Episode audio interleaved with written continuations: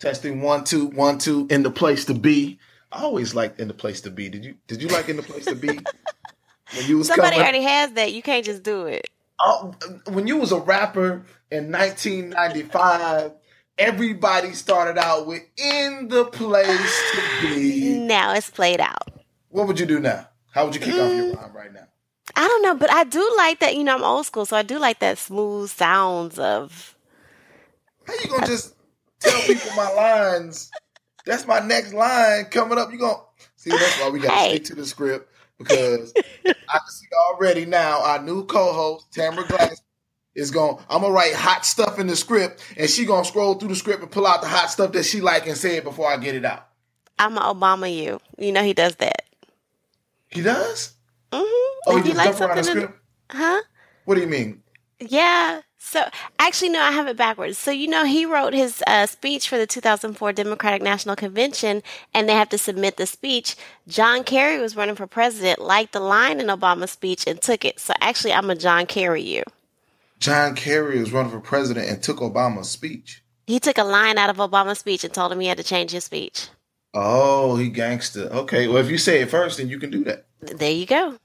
Divorce is not an option podcast produced by Katrina Witherspoon and Joshua Bruton. What you're listening to is the smooth sounds of Stephen James Dixon. I'd like to welcome our new co-host, Tamara Glaspie. Tamara, welcome to the show. Tell the people about yourself. How you Hey, thank you. You said my name right. Cool points. Um, so yeah, you got to tell them why I get cool points. Uh, because he's been mispronouncing my name every which way. I am Tamara Glaspie, and um, I'm here pro- to provide the female perspective on divorce is not an option, on things that are going on today, just whatever. Wait, wait, wait. The female perspective has to be broken down. You have to wear multiple hats. Can you walk through the perspectives that you will provide to the people? I'm every woman. So um, I can provide the perspective of a single woman, um, I, as I've been um, unmarried for a very long time. Um, I can provide the perspective of a woman in a relationship working to get married. And um, I'm a traditional can, woman, can so you know. Can you do ratchet? That's what everybody wants to know. I can do ratchet if I need to. You can do ratchet. Can you do baby mama that then had three kids and the dude left her for the white sister around the corner. Oh, hell no. I can sympathize, but that is not my situation. okay, so what are we talking about today for our, for our first podcast? Um, so today we are talking about um, relationships and um, an article actually that I read this week that talks about um, why you will marry the wrong person. Oh, yep. That's the one you sent me to read, right? I read that. What'd you mm-hmm. think? Um, this article just really hit me. I thought it was really, really crazy. One for the title.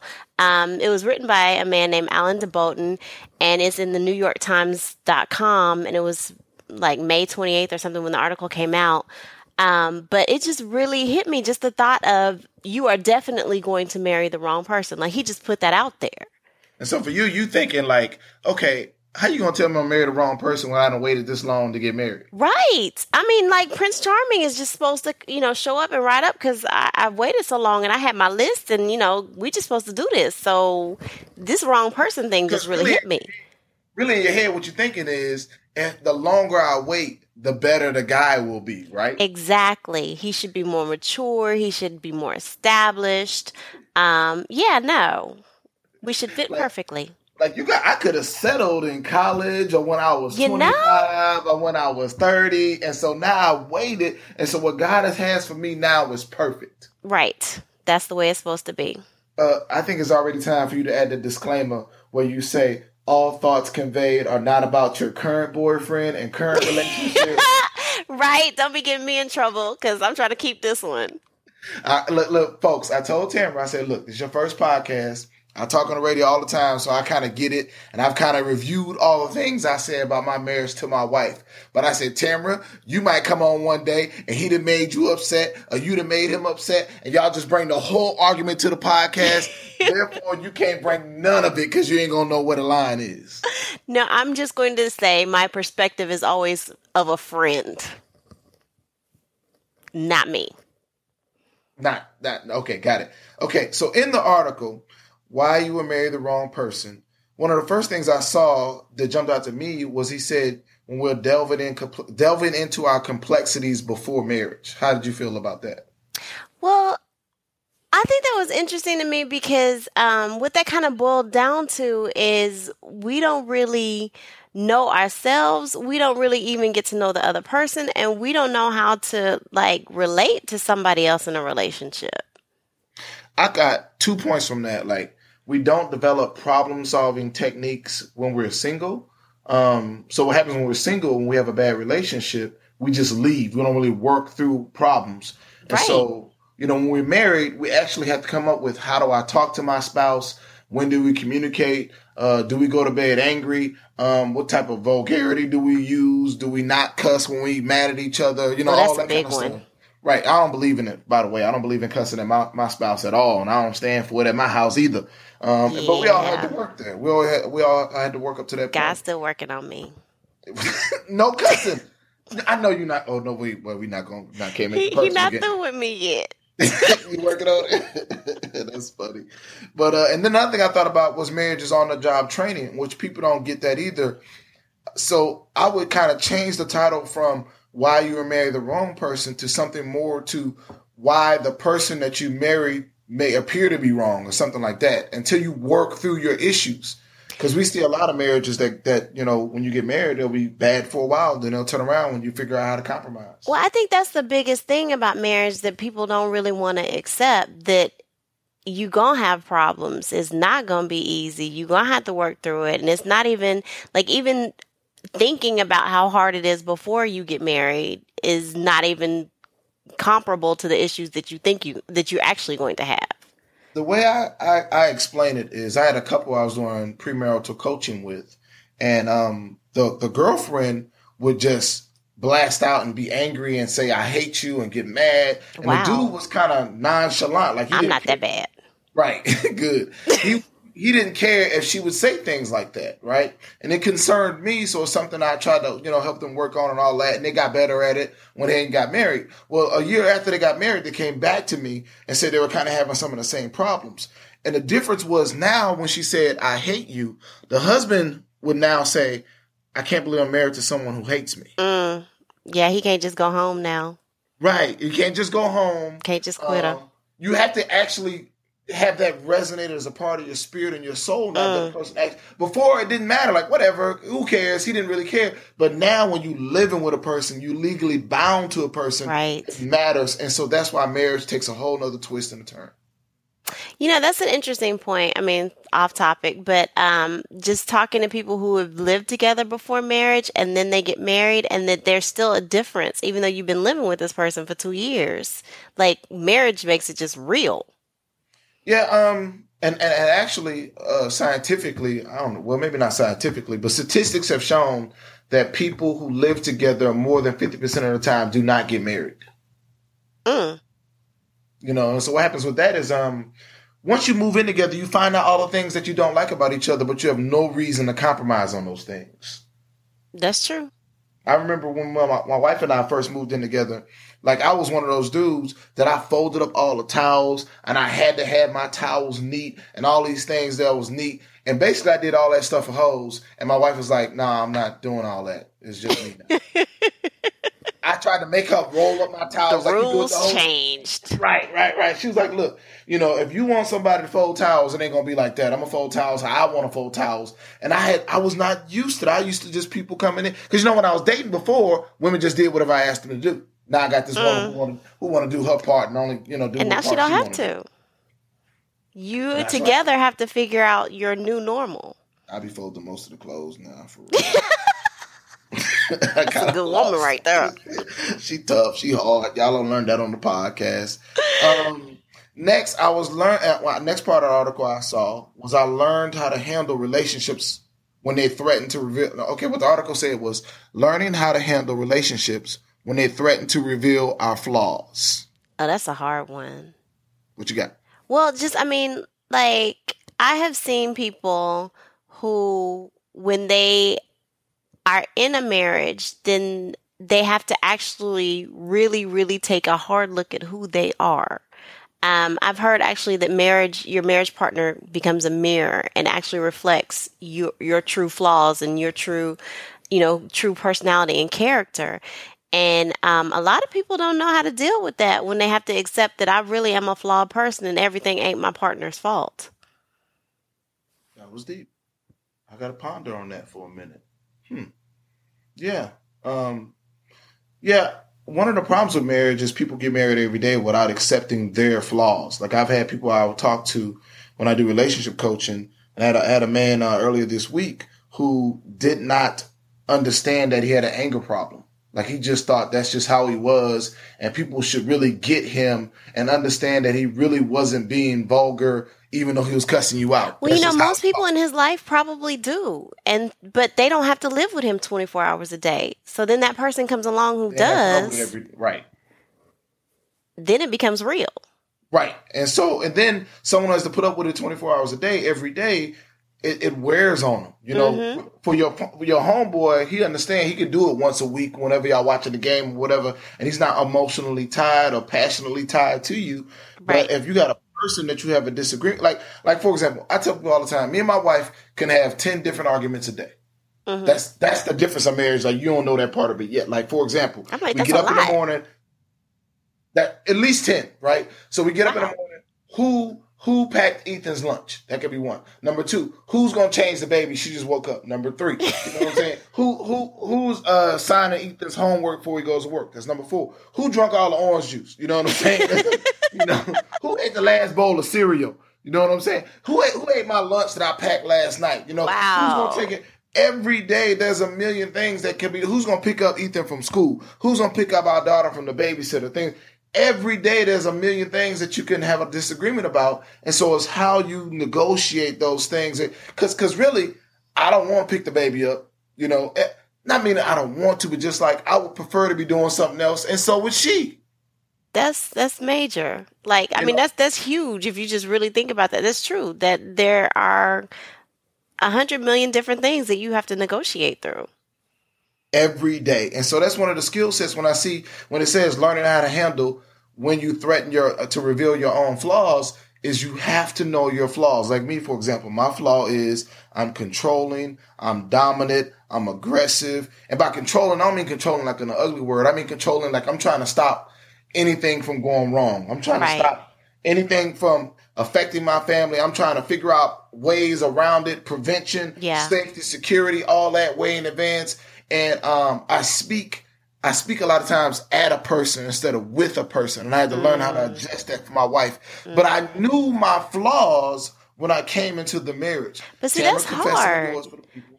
Most men nowadays, well, I'm not. I'm not even gonna jump on a man. I'm gonna try not to do that. You can jump on them. They need, they need, to, they need to hear from. a Well, for real, most men, your your mama told you you perfect, so you think you perfect, and um, you know, and because one, um, there seems to be a scarcity of good black men who have good jobs, who are taking care of business, who actually pay child support. You know, I mean, um, it just men feel like, okay, well, if I have X, Y, and Z characteristics, you need to be thankful because I'm perfect. What I would say more so than Mama told him that was perfect. That raggedy hoe said that he was perfect. Mm, that too. And there's too many of those. I mean, a lot of my ego came from, matter of fact, I would say all of my ego came from women. The people who know me best knew me in high school. I was pretty shy. In college, um, I played football, I played alpha, and then women started, you know, throwing themselves at me basically. And then when I got that first check, when I graduated, it was on. But you know what? I mean, it's So- not even just the raggedy hoe. Like I, I have to say, I'm guilty of it. You fall in love as a woman with this man, and you want to do and be everything for him and accommodate him and whatever his needs are, and nobody honestly says you trifling. Right. And the next point I had, which was being comfortable with your needs, Right. which is what we kind of talked about earlier when we talked about how, not early in the podcast, but just Right. in the pre show prep, I was mm-hmm. saying how women sometimes get caught up and, and overly trying to make sure that the man is happy and they lose themselves in those relationships. Because a lot of times the man is happy as long as we get to have sex. And you know what? That's the biggest mistake that we make is that we do not recognize our own needs and we don't realize that our own needs are every bit as, as important as his are. I got I got so many jewels I drop for women. Like I tell women that if if, if you don't have self respect, then no one respects you in a mm. relationship. But you know what? I mean, you can say all of those things. It's it's a maturity thing. Um, and one, we as women are not trained to take care of ourselves. Um, we're trained to take care of everybody else first. We're trained to make everybody else a priority. That's what we do. And so you get a man, and his job should be to protect you. Um, but no, he's all about himself. So that's just what you do. And you just end up losing yourself, and you just end up with a dude who's getting everything he wants, and you're getting nothing you want let me let me lighten that up a little bit because that was a that was a semi attack on, on, the men. Hey, you know, real is but, real. But bring it out real. I'll try to lighten it up. And, and really, what I would agree with my my co-host Tamara. But really, what you're saying is is that we don't we're not doing it purposely. You know, we're just not trained anymore because of fatherless homes and being born in single family homes. Right, and, that's on both know, sides. But on both sides, right? We're not learning, and, and, like one of the things I do with my son is I tell my son, "Go tell mommy that I love her." You know, oh, and my sweet. and my son will say, "You go tell mama you love her." He's ten years old now. He ain't worrying about all that, right? and, and and really, he don't even have to tell her that he, that I love her. Really, the point is is that he knows that yes. I love her. You know, so I'm always trying to trying to come up with a way to make sure that he knows that a man is supposed to love a woman, and his dad loves his mom, and husband love wives, and and fathers love their families, and things like that. I just did not know until I was already married on marriage number two. Mm. Yeah. Yeah. So next part I saw an article was how do we gather enough information to make an informed lifetime decision? Okay, that's that's major. You know, that's all you're gonna ask. You ain't gonna you don't you don't want to start first on that one. I'm just saying, yeah, that that's like I have had so many friends who struggle in marriage and you know even some divorces, um, and they think, okay, you know, did I not know him well enough? Did I make the wrong decision? Um, did I let too many things pass? Was I looking for the wrong things? Um, I mean, I, even my, I myself, I almost married somebody because he looked good. You know, I mean, you just have to wonder, you know, what is it that I should really be looking for? Is it, you know, you you are taught that um, you want a man who is a provider. So you get the man with the job who looks like he would make some pretty babies, and and you think you're gonna be happy, and then he turns out to be a lunatic a couple points. Like I said, number one earlier, a lot of us don't know ourselves, so we don't know our flaws, right? Like I said about me, understanding like like things like when I'm talking, I project. So don't talk over my wife. I don't stand mm. up when I'm having a conversation with my wife because I know I project at the most at that time.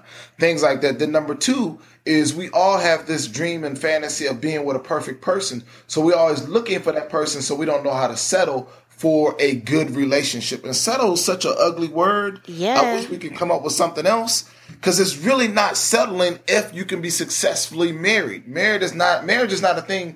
It's not perfect. There's nothing perfect but God, right? So marriage cannot be perfect either. Oh wow. Okay. I mean, because I'm still trying to wrap my brain around settling. yeah. Okay. We got to speak on the settling part again. what I what I what I what I talk to people when I talk about settling is is that you will not find someone who has 10 out of 10 things. More than likely, you will find someone that has 8 out of 10 things, and maybe two things that you weren't looking for, you start to appreciate better to get you to 10. Or the eight things that you needed, you decided, you know, you figure out that you don't need those other two things, or something like that. Somehow you evolve. It's very difficult just to find 10 out of 10, and that's for life, right? How many jobs do you find 10 out of 10? Um, is your mother 10 out of 10? Mm. Is your father 10 out of 10? Is your best friend 10 out of 10? You all of us got best friends that is something that we hate about. them. right? yeah, you're right. All of us, we can list out of all our best friends that we've had for 20, 25 years. We all older now. We can say, I don't like this about this person. Mm. I don't like mm-hmm. this about this person. But we still love them because we don't expect them to be perfect. But then we get married and we expect perfection from our spouses. Okay, you just said a word right there. They might the people might have to rewind that in the podcast You know? and listen to it again. We're gonna keep it moving though. That's that's what we're gonna do. I, I when I get the relationship coach, when I get to my little zone, it's uh, it's funny. What's funny? It's not funny, I guess. Some of my clients might get mad. I don't know. They well, playfully mad. I'll I'll be in relationship coaching sometimes, and and they'll try to stop me and say say what you said again so I can write it down. And I try never to do that. And it's because I don't want people to understand my theories or concepts about marriage is word for word. I want you to just get enough of it so you can apply it to your own life. I don't want it to be complicated because I got a whole circular, full, thought out uh, idea of marriage. You know, like when I, even when I say divorce is not an option, that's layers of divorce. It's not, see, I, it's simple just to say divorce is not an option, but it's a million layers to divorce not an option. Like simple things like divorce is not an option because you cannot work on how to have a great marriage and at the same time contemplate leaving. So that's the first hmm. step in being able to be, you know, focus on staying happily married. Okay, but I'm still unsettling. So, but I think, you know, what you were saying is kind of really negotiating. We negotiate everything in life. Everything. There's That's no- a very good point. there's nothing in life that we don't negotiate. Even when you plop down your money, you know, even when I buy my house that I love, I love my home. We picked it out, we had it built, all that kind of stuff, whatever. It still don't have hot tubs in the bathroom. You know what I'm mm-hmm. saying? It mm-hmm. still don't have an elevator. You know what I mean? It's- you know, what I'm? I still don't have gold toilets. You know what I mean? But I got over that, right? You right. I ain't And driving so- my George Jetson car yet. Exactly. I don't have a Lamborghini in the in the, in the gar- matter of fact, my convertible, my wife made me give up when we had kids. Oh wow. And so you know, it's it's just and, and- but but when she told me, hey, you gotta, you know, I'm not put, and I said, honey, the car seat is turned around, it can fit in the middle still. She was like, I'm not gonna catch you riding with the top down, with my baby getting a whole bunch of air in them. She said, I'm just not even gonna do that with you. Like it's not even an option. So she made me get rid of the convertible. But the thing was, I knew how to compromise on the car, mm-hmm. right? Mm-hmm. But on the relationship, I tend to, to dwell on the things that I don't like. So I'm always trying to talk to people that will spend our time trying to be unhappy about the two things that we don't like instead of being happy about the eight things we do like in our partner. I feel like I've been bamboozled. Like nobody ever says that. They always say don't settle. They always say like, you know, like it's some perfect person out there. Nobody's perfect, man. And what, what you know what's great about being me is that I have a whole bunch of fi- Facebook followers and Twitter, and I'm on CNN and Tom Joyner and Michael Baisden and all these different places. So people hear me on the radio and they say, "Wow, he's perfect." my, I know better. and my wife throw up.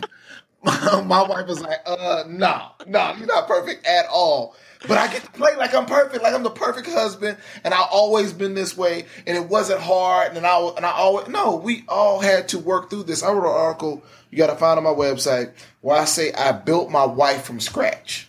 Right? It's called I She built let you write my that? wife.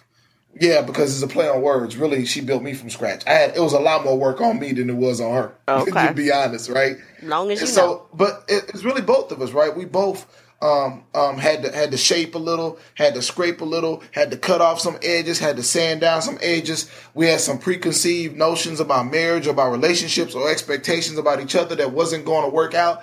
It's all about negotiation, compromise, how we can, you know, settle down a relationship. That's that word settle again. And so we, we just got to find a better word. I don't know. Mm-hmm. But you know what? You just actually brought me to um, a point that was made in the article.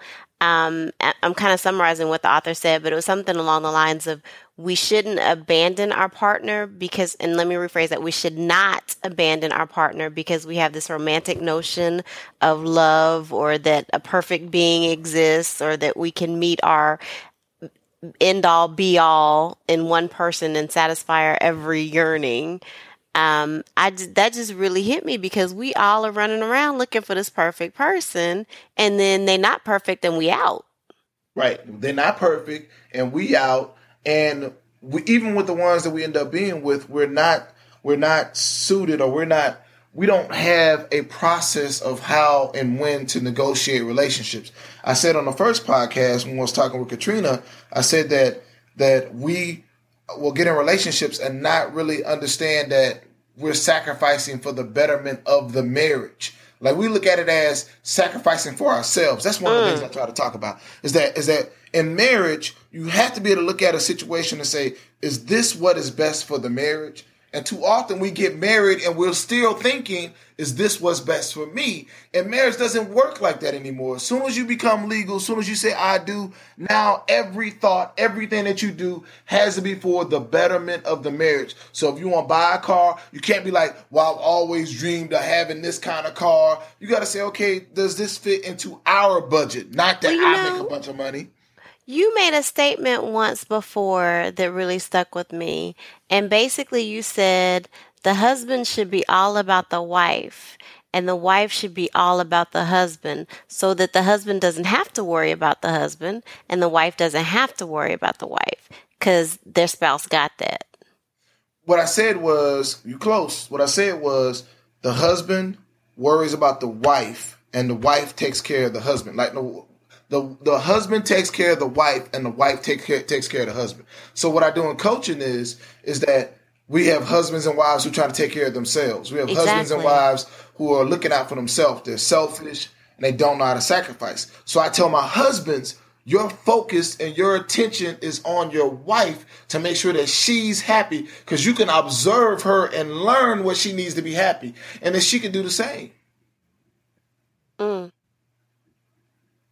And that's and that's what people get caught. That's you know what? In, in relationship coaching, that's what they say. Because it's a trick when I'm always I say I say I say to my husbands, and I usually start with husbands, and I say to husbands, I have this this hierarchy structure.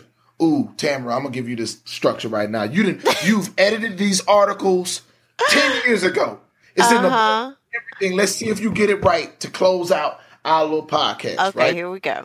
Number one, what's the most important thing in your relationship? Who, person, place, or thing? The spouse. God. Oh God, sorry. Yeah. you said in okay, you're right. God, my bad. God always come first. I apologize to the listeners out there. Tamara is a I'm not a Christian. heathen. She, she she go to church every Sunday. Um, okay. Number two is who? Tamara. Your spouse. Number three is who? Nobody. You almost there. You trying to guess? You done forgot. No, was it your spouse there. again? Spouse is number two and number three. Okay. And I put I put spouse as number two and number three because spouses need double the priority, double the observation, double the thought. Like even when I'm not with my wife, I need to be thinking somewhat about my about what my wife needs. Mm, mm-hmm. You know, because I don't get to spend a lot of time with my wife. I got you know, you she get on from work. It's seven o'clock at night. We got these two kids running around. I got to spend time with my son and my daughter till they get into bed at nine, and then really I get the last two hours of the day where we really just trying to you know catch up That's a know whole nother topic. that's a whole nother topic of being realistic about what we get in marriage. Right. Whereas right now, boyfriend, girlfriend, you might get a whole Saturday together doing nothing. Well, then when you get married, we got a whole Saturday together with two kids. You know what I'm saying? It's not just mm-hmm. us. Two, and yeah, it is a whole nother topic because I talk about specifically investing in the marriage. Like, like we got to get out. I'm always. You'd be surprised how many couples I make go out on dates. Like one of the first, how often do you go out on dates? How often? Do, like me and my wife go out at least once a week. Well, before we had that little girl, that little girl slowing us I down. was gonna say, yeah, how you got time for all that? Because what we would do, I strategically found Ethan a best friend. Strategic, not accidental. Strategic, strategically said to myself, I gotta find another parenting couple that Ethan can stay over there sometimes, and I can keep their son over here sometimes, so mom and daddy can get out and spend time together. So the marriage is still great. We Mm, still get smart. to act like two. Right, we did that on purpose. is a whole nother breed of grandparents nowadays. It's all, yeah, grandparents be in streets all the time right now. You know what I'm saying? Grandparents holding it down. My mom probably out there right now somewhere popping it. You know? Her mom on vacation when in Vegas with her dude. You know what I mean? Grandparents is off the chain right now, man. I don't know Yeah. what's gonna happen with that. But yeah, um, and so that's what I, I really try to. Oh, we didn't finish it. So spouse is number one. Uh, no, I'm sorry. God is number one. Spouse is number So you two. made the same mistake I made. Three. Fourth, fourth. Tamara, remember what fourth is now, right? Nobody. That's right. I call it vacant, meaning that I don't want nothing in competition with my spouse. Nothing. So when my mom call and say, "Hey, baby, I need you to do, do this or do that," first I'm checking with my spouse before I get up and go run behind my mama or run behind my sister. And I don't, and I haven't, you know, I don't know my father. I've never met my father. So my mama is all world, everything, you know, the greatest of all time to me. Mm-hmm. But my wife comes first. And mm-hmm. it's not even a close second, as I said. God first, wife second, wife third, fourth is vacant. Mama, I don't want you close to my wife. I don't want you to believe that you can have any control or anything over it's my It's a lot of mama boys who need to hear that. I, you'd be surprised how many times I say to men that it's okay. Like, like really, what I tell them is that marriage will not work with your mama being more important than with your wife. Oh, right? Wow. And it, and it won't work because mama won't have a line not to cross, right? And so she's just gonna call you at eleven o'clock at night. She's just gonna call you when you on date night, on your anniversary, because it's always gonna be a competition. Mm-hmm. You know, for me, I set that down from jump. That is not a competition, mom. You are second behind my wife. So now that I've set that up, she calls in advance and says, Hey, how would your wife feel about us doing this for the holidays? Go Steven. That's what we do. And so uh, let's wrap up. Let's let's get on some current events, some current talking. What what, what you thinking about? so I've been debating with my friends about this whole election thing. Like I still am in amazement that there are people who are really thinking about voting for Donald Trump. I, I sometimes it probably I don't know if it's once a day or how often it is. I really have a sad moment when I say to myself, like, I just cannot believe it. Like, is this really, really real? No, they're you know? serious. They are serious. Like, I actually had a debate with somebody today who justified it by saying that um, the next president could potentially be choosing three Supreme Court justices, and they refuse for Hillary to be able to choose those justices.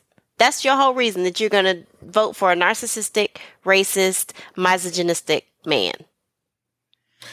Yeah, um, it's just, I, I, I, like I actually was going to talk to. You see, I can talk fluently when I'm talking about relationships and marriage and love, but when I start talking about politics and Donald Trump, I just stumble because I'm like, just, and I'm well educated. I listen to politics every day. I read a lot.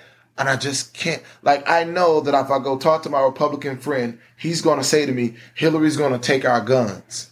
And I just say to myself, yes! that's the most ridiculous thing ever. Like, no one is taking no guns. We're just saying that maybe you don't need an AK 47. Right. And they just. Maybe you need a background check before you own a gun. I, I, I was watching Fareed Zakaria. What's his name? You know him? On CNN, I think. Fareed, the. Okay, anyway, that guy, right? Yeah, I know. And, and, and the, everybody just said that on the podcast. Everybody right. don't nobody know his name. Everybody know what I'm talking about. Right. He he was talking about how you engage a person that tells a bold faced lie to you in front of other people. Yes. Like imagine that. Like put yourself in that but, position. But wait, it's even more than a bold faced lie. It's like craziness that they really believe. Like Obama is Muslim and um you know, Hillary is like part of, or Hillary created ISIS. Like, it's like far fetched stuff that they really believe. So it's not just a bold faced lie. I mean, like, I saw him say, like, the girls in the pageant said that Donald Trump used to walk in, you know, without oh, announcing yeah. himself. And they'd be naked and scrambling trying to get dressed. Right. And, and, and then he said that they're lying. But then there's audio of him bragging about yes, walking in. On Howard Stern. Right. And I'm like, how does that not impact the regular human being? How can a regular human being listen to that and just say, you know, I don't care about that. Uh, that's unimportant. Or, or the character or the morals or the ethic of, of a person. I don't, I don't get that. How that doesn't matter. Yes. And these are people who are all about ethics. Right. So they but say. I, but I'm equally frustrated with folks who say to me, I'm not voting or I can't vote for Hillary. Like Hillary. No, wait. I could be one of those people. Because I just, I mean, I, uh, I can't quite wrap my mind around Hillary right about now. What you mean? We about to have an argument. I don't know if I need to. I mean, I'm trying, but you know, when Donald Trump had all them women up there, and I totally think that was completely, completely out of control. But you know, that one woman who said that she was raped by Clinton and then Hillary threatened her. I don't know about all that. Mm. I don't know. I'm, all, I'm like, you know, I'm all for Well- stand by your man, but I can't stand by rape. Well, first of all, you got to say Bill. You can't say Clinton. Sorry, yes, Bill, Bill, Bill bad. raped her. Um, that's tough. You know, it's got to But you know, it's plenty of bills out there doing stuff. True that. Um, it's got to be litigated, though. You know what I mean? Like, I, I, did you do? Did you actually look up any of that stuff to see what happened? I did not look up that particular one, but I know she has been, um, you know, saying things publicly for years. Um, but um, I did look up the one, I think Paula Jones, that was an $850,000 settlement. Um, and of course, it all came up around the time of Monica Lewinsky. So that one was kind of, you could look at it from either perspective. One, Clinton was just trying to shut it up because he had enough issues going on, or he was guilty. Right, like like Clinton. If there were ten Democrats in the race, Clinton would be number nine for me. You know what I mean? Like I, I would. It'd be eight other random Democrats. I would rather vote for president than Hillary. Don't get me wrong. right? Yes. But between Hillary and Trump, it's a no brainer to me. And for people to say, like, I got a good friend of mine who's talking about writing in a candidate. And I was just like, writing in a candidate is like writing in, writing yourself, right? you you know what I mean? Like, what are you talking That's about? just throwing your vote away. You might as well Just stay throwing your vote away. Martin Luther King did not fight for voting privileges so we could just write in our homeboy, you know, or somebody that's not going to win. Your vote is not being counted like that. It's ridiculous. But they really You just know, need to and then on dismantle this whole two party system. I've been thinking more and more about that. Like we should be able to vote for whoever we wanted. Like like there was 16 on the Republican side and three on the Democratic side. There should be 19 on the ticket, and we'll vote whoever, whoever we want and just count them up. You know what? That would actually probably save money because nobody. Well, I don't know. It could, that could be six in one hand, half a dozen in the other. But it's just ridiculous to me. Also, the amount of money they spend on these campaigns. Yeah, I think they say Hillary's going to spend two billion. Yeah, that's psycho. She could have fed all of America. Two billion just to get people to vote for her. You know. Um, what else? Uh, what about that Trump losing a billion dollars? Did you hear about that? Oh, okay. So yes, no, Trump did not lose a billion dollars. Trump ran, uh, wrote a billion dollars off. actually too what i think i heard was that like it's the type of thing where say you bought a billion a, a building for 15 million and the billion is the building is valued at 100 million um you write off the value of the building at a depreciated rate instead of just writing off your losses Exactly, exactly. That's, so that, that is another one of those loopholes for people with money. Because people who ain't got money ain't buying no hundred million dollar building for fifteen million, and people who um, ain't got money ain't writing off stuff that they ain't got. So basically, tr- Trump bought a building at a reduced rate, and then it or it went under. Um, somehow the the whole investment went under, and he was able to write off the worth of it. But beyond that, the worth is determined by whom is the question. Because that building may have been worth 15 million or whatever he paid for it, but he can say, "Oh, it was worth a billion dollars." right and get some assessment or whatever to to confirm that it was worth a billion Right. dollars Right. That, that's just amazing to be able to write that off you would think there's some kind of law And that 1 billion dollars that he wrote off meant he didn't have to pay taxes for 18 years. 18 years. How we looking? Do we have time for one more story? Or are you ready to get out? Um, I'm good. What you got? You know what? Every week, um, when I'm doing relationship coaching, there's one story that kind of go back to it. We went, we did politics for a sidebar, come back to relationships for a 2nd so I can tell the story. Every week, I have, you know, I did I do relationship coaching every day, right? Yep. And so it's something every week that always kind of stands out to me. Um, the one that stands out today is I had a session with a young man yesterday, and I really had to talk him through how to be a leader in his marriage. Um, and I compare leaders in marriage or husbands in marriage. I compare the husband in marriage to the coach of the football team. I compare the husband in marriage to the CEO of the company. I compare the husband in marriage to the captain of the ship. I compare the husband in marriage to the president of the United States, meaning that ultimately there's one person who's solely responsible for the unit, the organization, the company, the team, the marriage, whatever, right? Now that doesn't, that doesn't mean that vice presidents or women can't ruin marriages. But what it means is someone is responsible. So if you had a company quarterly meeting and the stock price goes under, there's someone to stand up and take responsibility. You don't have to look for somebody. You understand what I'm saying? Mm-hmm. It's someone there and everyone points to that That's person. Wells Fargo. You're right. Even though we could we could have talked about that and Nalo, because uh, that was good info right there. I'm glad that dude finally resigned and gave back 42 million dollars. Yeah. I gotta look that up, podcasters. You know, and so, but but even with that, everyone knew who was responsible. Mm-hmm. Right? It was the CEO. Mm-hmm. Well, at marriage, the number one thing you'll see on marriage on divorce decrees is irreconcilable differences. Mm-hmm which means that we basically couldn't get along, we couldn't compromise, we couldn't negotiate. No one took responsibility, no one sacrificed. It's a cop out. It's a cop out for everybody. Yep. And so what I try to teach my men is is that why are we willing to lead in other platforms, other units, other organizations, other institutions, but we're not willing to take leadership in marriage? Because it's easier to blame the other person. It's very easy. It's only two of us. It's got to be fifty percent your fault, right? At least. it's, it's at least. It might be it's all your fault. It's at least fifty percent your fault. And so I'm talk, perfect. Exactly. And so I talked to him this week about just as a leader, your responsibility is to strategically plan for the success of the relationship in the future. Right?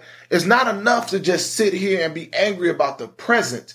You're not a leader if you get mm. sucked into the present because a coach has to prepare, right? So mm. a coach mm. sit down, watch the videotape and says, how are we going to make adjustments for next week's game? Right? The coach sits down, watch the videotape and says, how can I get the best out of my quarterback? How can I put my receiver in a position to win? Right?